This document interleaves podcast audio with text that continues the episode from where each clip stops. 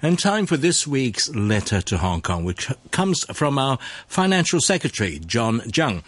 The following program is a personal view program. Good morning, Hong Kong. Thank you so much for the opportunity of speaking with you this morning about this year's budget. Sir Thomas More, in his classic work Utopia, offered us an ideal society set loose on a fantasy island.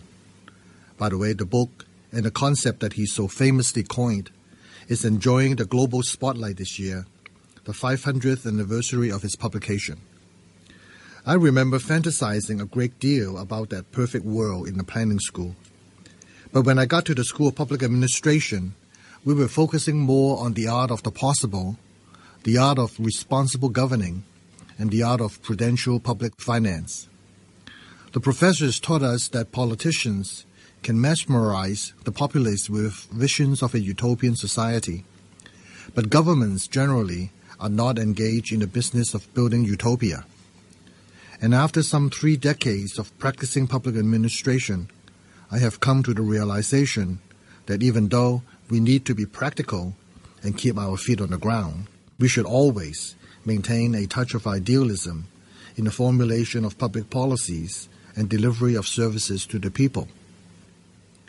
In putting together the 2016 17 budget, I reminded myself constantly that the contents should be so packaged to lighten the burden of the community, so shaped to fulfill a future of wide ranging opportunities and so crafted to realize the promises of an inclusive society.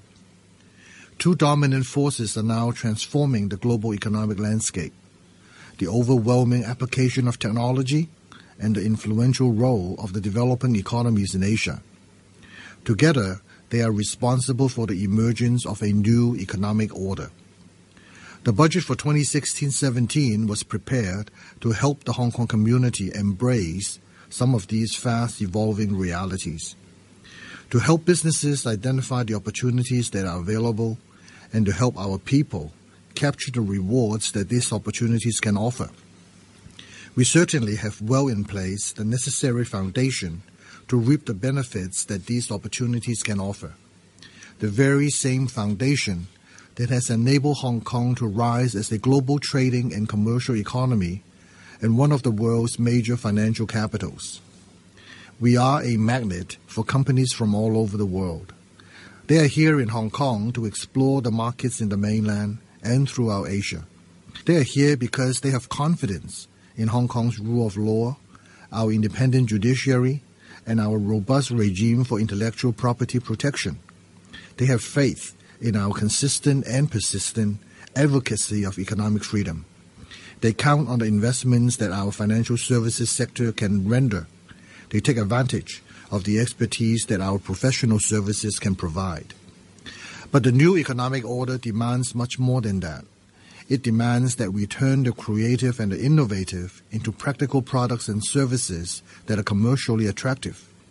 It demands that we transform these technological concepts into practical realities that would improve the way that we live in the future. The budget this year expands on that very innovation and technology focus, and it does so within the actual economic and social context of Hong Kong. It targets robotics, healthy aging, and smart city as areas that our community, with its rapidly aging population and shrinking workforce, must embrace, and sooner rather than later. To that end, the Science Park is planning a $8.2 billion smart production center at the Tseung Kwan O Industrial Estate with completion expected in five years. We are earmarking $500 million for an innovation and technology fund for better living.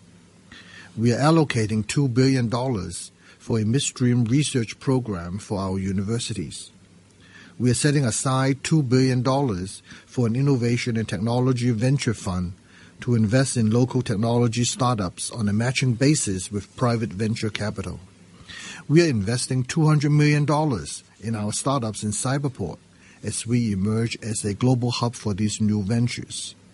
We are expanding Science Park to provide by the year 2020 an additional 70,000 square meters of floor space for more technology companies We are also offering measures to help promote Hong Kong as a hub for fintech.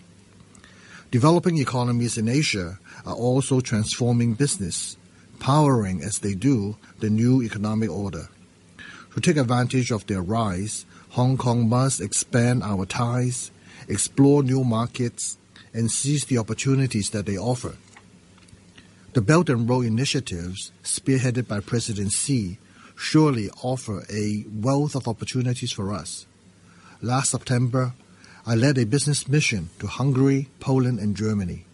This year, I shall be leading another delegation of business leaders to Central Asia to explore further market opportunities for Hong Kong.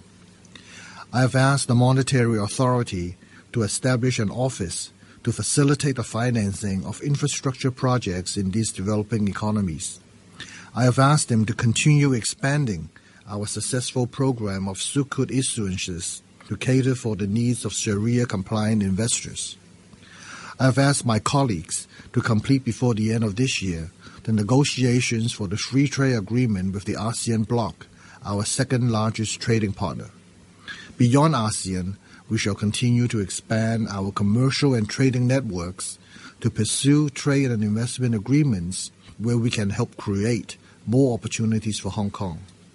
Actually, nothing creates opportunity, offers hope and promises more than education. That is why I have allocated $75 billion this year to education, our single largest recurrent outlay.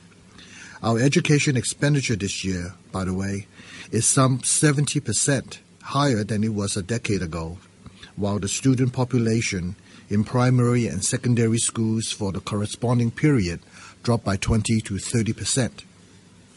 Total government expenditure for 2016-17 come in at a hefty $487 billion, some 14 percent over that of last year, and 112 percent higher than it was 10 years ago.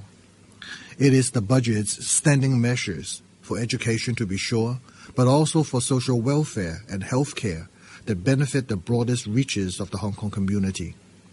Social welfare at $66 billion this fiscal year and health care at $57 billion are up 106% and 90% respectively over expenditures 10 years ago. Welfare offerings include the establishment of a $2.9 billion annual outlay for the Low Income Working Family Allowance Scheme. Healthcare measures include the setting aside of $200 billion to help finance the 10 year hospital development program. That, of course, is in response to our aging population and the necessity of planning for that reality. The budget provides also substantive short-term assistance, some $39 billion in tax and relief measures to help Hong Kong businesses, in particular our small and medium-sized companies, to bridge the difficult year ahead and to lend a helping hand to our tourism, catering, as well as retail sectors. There are more initiatives in the budget, but in the past two weeks, I have received a great deal more responses about the increasing tension and sharpening polarization in our society. Perhaps that's to be expected. After all, Hong Kong is a community of varied interests, concerns, and ambitions. And the people of Hong Kong have never been shy about speaking their minds on the harmonious and caring society that we so cherish and the well being and civility that we so aspire. We have encountered violent confrontations in the recent past, and I hope that everyone can pause for a moment and think about the Hong Kong that we are building for our future generations.